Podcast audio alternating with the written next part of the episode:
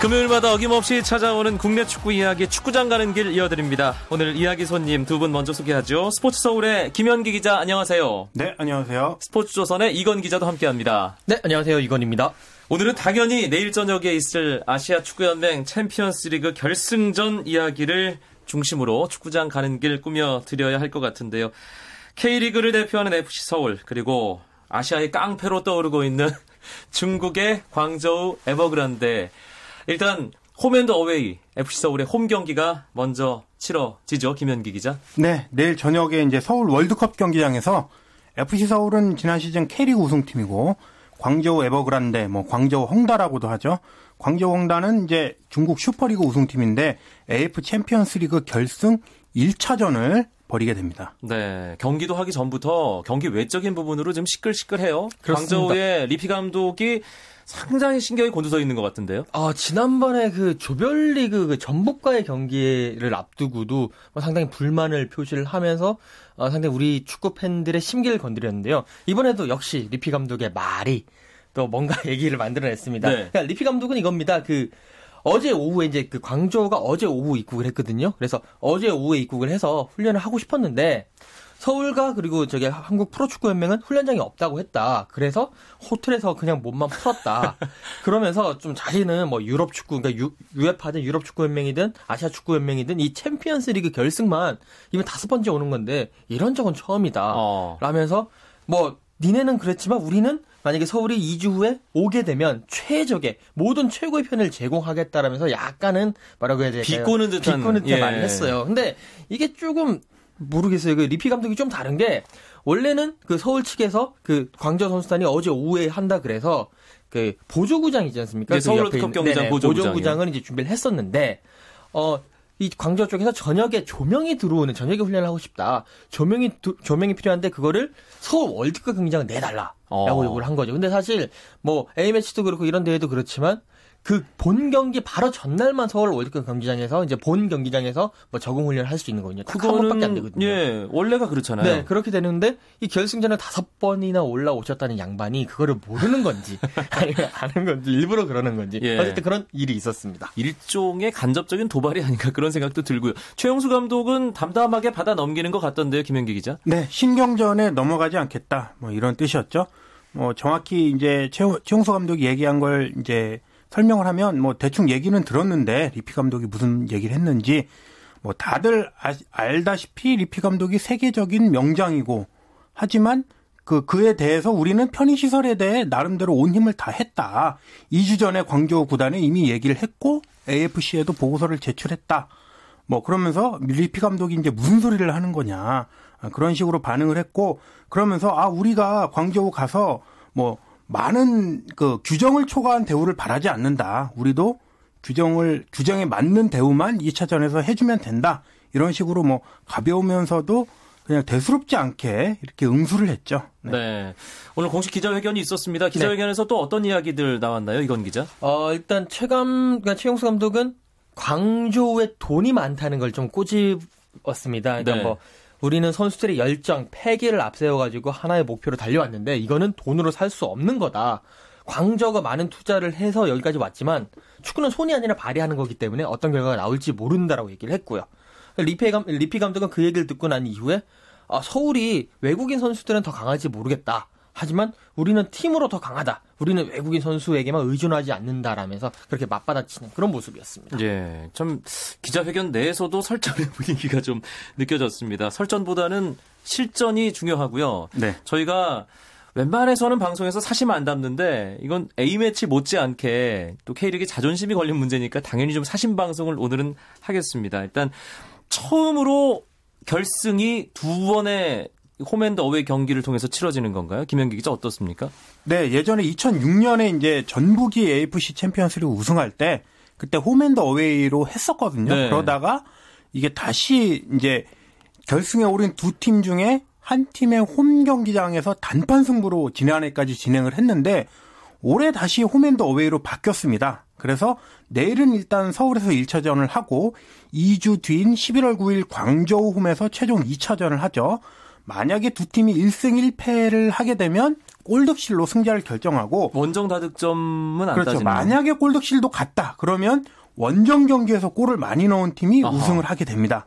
그것도 같으면 이제 2차전 광저우에서 이제 뭐 예를 들어 두 경기 모두 0-0으로 끝나면 원정 다득점도 갖게 되는 셈이죠. 네. 그러면 이제 2차전 광저우 경기할 때 정규 시간 90분이 끝나면 연장전하고 승부차기까지 가고 그런 방식입니다. 일단은 홈에서 서울이 내일 최선의 결과를 얻는 게 무엇보다 중요하겠네요, 이건 기자. 그렇습니다. 승리가 가장 중요합니다. 특히 광저우 같은 경우에는요, 자신들의 홈, 그러니까 광저우에 있는 그 티엔허 스타디움에서는 상당히 강하거든요. 네. 올 시즌에 그 광저우가 티엔허 스타디움에서 챔피언스리그, AFC 챔피언스리그를 6번을 했는데 그 중에 5승 1무를 거뒀습니다. 골은 16골을 넣었고. 실점이 하나도 없습니다. 그러니까 그 정도로 상당히 강한 모습을 보였는데 그렇기 때문에 서울의 입장에서는 일단은 많은 골을 넣으면서 이기는 게 중요하고 그다음에 또 실점을 안 하는 것이 그 무엇보다 중요하다라고 볼 수가 있겠습니다. 사실 광저우가 상당히 무서운 팀입니다. 준결승에서 가시와 레이솔에게 8골 뭐 폭풍을 몰아치듯 가시와 레이솔을 기절시키다시피 하고 지금 결승에 올라와 있기 때문에 객관적인 전력을 따지면 서울이 열세다. 이런 분석들도 많잖아요. 김현기 기자. 네, 그 서울과 광저우의 전력을 뭐 자세하게 아는 뭐 우리 팬들이나 뭐 저 같은 경우는 뭐 열세라고 이 말하고 싶지는 않지만은 네. 제3자 뭐 해외 도박사들 같은 경우는 아무래도 광저우가 낫다. 이렇게 얘기하고 있죠. 일단 이제 광저우는 중국 국가대표팀의 유럽 이 최고 유럽에서의 수준급 용병 3명 이렇게 포함된 팀이라고 보면 됩니다. 네. 예, 중국 축구가 시원치 않지만 그래도 이 정도 팀을 상대하기는 쉽지 않을 것 같습니다. 우리가 이 K리그의 자존심을 서울이 세워주길 바라지만 광저우가 워낙 무서운 팀이다. 제가 좀 걱정스러운 말씀을 드렸는데 그래도 서울이 또 서울만의 장점이 있잖아요. 이건 기자. 그렇습니다. 뭐 서울이라고 한다면 일단은 그 올 시즌에 서울 극장을 많이 썼지 않습니까? 끝까지 네. 포기하지 않고 또 여러 가지의 그런 역전을 시키는 모습들 그리고 또 끈끈한 모습 뭐 하대성 선수라든지 하대성 선수를 중심으로 한 여러 가지 미드필드 플레이 그리고 역시 잉글랜드 킬러라고 할 수 있는 대한 선수 뭐 몰리나 선수 에스쿠데르 선수 이런 선수들이 있기 때문에 크게 너무 그렇게 왜냐하면 광저우가 돈이 많긴 하지만 너무 그렇게 겁을 먹을 필요는 없다고 봅니다. 충분히 할 수 있고 토종 선수들도 국가대표급 우리나라 국가대표라고 한다면 중국 국가대표보다는 훨씬 더 능력이 그렇죠. 있는 선수들이거든요. 예. 그렇기 때문에 그냥 담대하게 나가면 될 것 같습니다. 광저우에 대해서 뭐 자세하게 분석해 놓은 여러 기사들 또 그런 것들을 보면서 예상을 해보면 광저우는 역시 몸값이 비싼 외국인 선수 3인방에게 의존하는 게 상당히 커 보이더라고요. 김현기 기자. 네, 광저우는 앞에 용병 외국인 선수 공격수 3명이 있고 뒤에 이제 7명이 있죠. 그 7명이 앞에 3명한테 볼을 던져주고 그 3명이 해결하는 그런 방식의 축구를 하고 있습니다. 네. 이제 그 3명의 기량이 아주 좋기 때문에 파괴력은 좋은데 한편으로는 3명과 7명 사이에 그 공간에 공백이 생기기 때문에 이런 것을 우리 서울 미드필더들이 잘 장악을 해서 이 외국인 공격수들한테 볼이 최대한 안 가게 하는 방식으로 하면 또 승산이 있다고 그렇게 생각합니다. 네. 광저우의 그 3명의 공격수들 말씀을 김현기 기자가 해줬지만 워낙에 공격적으로 나가기 때문에 수비 가담 능력이 좀 떨어진다. 그래서 그 부분을 서울이 공략을 하면 된다라는 얘기도 있던데요. 이건 기자. 그렇습니다. 그 부분이 가장 중요한데요. 그들이 3명이 나갔을 때 공격을 하다가 서울 선수들이 전방에서 압박을 통해서 볼을 뺏고 난 다음에 빠른 공격으로 데친다면 충분히 흔들 수가 있고요. 특히나 이제 광저우의 그 3명의 외국인 선수의 약점이기도 하고 한 가지 약점이 더 있습니다. 그게 뭐냐면 바로 이장수 감독입니다. 그러니까 이장수 감독이 그 이제 광저우를 오랜 시간 동안 맡아왔지 않습니까? 그렇죠. 근데 지금 한국에 있단 말이에요. 이제 광저우에서 이제 막 경질되고 그리고 바로 직전, 서울 감독이잖아요. 그렇죠. 바로 직전 서울 감독이기도 하고 하니까 이제 이장수 감독이 아마 최용수 감독에게 많은 이야기를 해줬을 겁니다. 또 김용갑 감독 강원에 또 지금 강원 김용갑 감독도 광저우 코치였었거든요. 예. 그러니까 그런 식의 정보들을 지금 최용수 감독이 많이 듣고 뭔가 필살의 전략 같은 것을 지금 짜고 있을 겁니다. 서울 내일 어떤 전술로 나가서 해야 될까요? 그리고 키플레이어는 누가 될지 그 부분도 전망을 좀 해보죠. 김현기 기자. 네. 저는 키플레이어 2명을 들고 싶습니다. 아까 이건 기자가 얘기했던 하대성 선수 있죠? 네, 그 7명이 뒤에서 물러서고 광저우가 앞에 3명 위주로 공격을 하기 때문에 그 사이에 나는 공간을 우리 하대성이라든가 또 뭐 고요한이라든가 고명진 이런 미드필더들이 잘 장악하면 서울이 오히려 주도권을 갖고 갈 수 있지 않을까.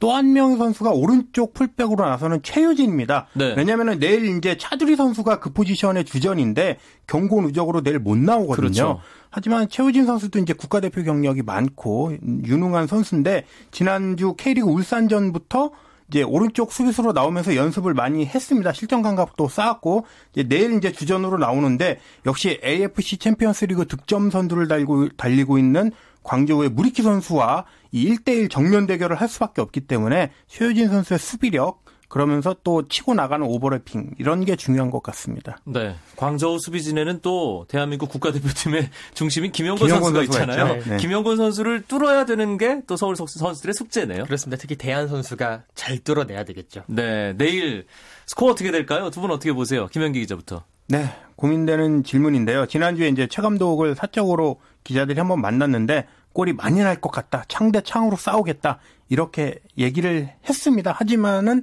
제 생각에 실제로는 다르지 않을까. 뭐 광저우가 예전에도 한번 말했지만 K리그 팀들은 아직은 두려워하는 게 있습니다. 전북이랑 할 때도 그렇게 이제 압도적인 모습은 아니었고 홈에서 서울의 1대0 승리를 한번 점쳐보겠습니다. 아, 이건 기자는요. 정말 마음 같아서는 한숨을 쉬세요. 마음 같아서는 3대0이나 4대0으로 이겨서 그 마리첼로 리피 감독의 콜을 납작하게 했으면 좋겠는데 아마 광저우가 많이 나오진 않을 겁니다. 그렇기 때문에 상당히 좀 이렇게 지루한 경기가 될 것 같고요. 그래서 저는 한 1대1 정도로 무승부를 한번 예상을 해봅니다. 네, 그래도 김현기 기자 쪽의 결과가 나왔으면 좋겠습니다. FC서울 K리그의 자존심을 제대로 세우면서 1차전 멋지게 승리하길 기원합니다. 주말에 있을 K리그 클래식 33라운드도 살짝 짚어보겠습니다. 토요일에는 일단 경남과 제주의 경기가 예정돼 있고 일요일에는 강원대 전남, 대구대 성남, 부산대 인천, 울산대 수원의 경기가 있는데 울산과 수원의 경기, 이 상위권 판도에 또 하나의 변수가 되겠네요. 김현기 기자. 네, 지금 울산이 승점 58점으로 1위거든요.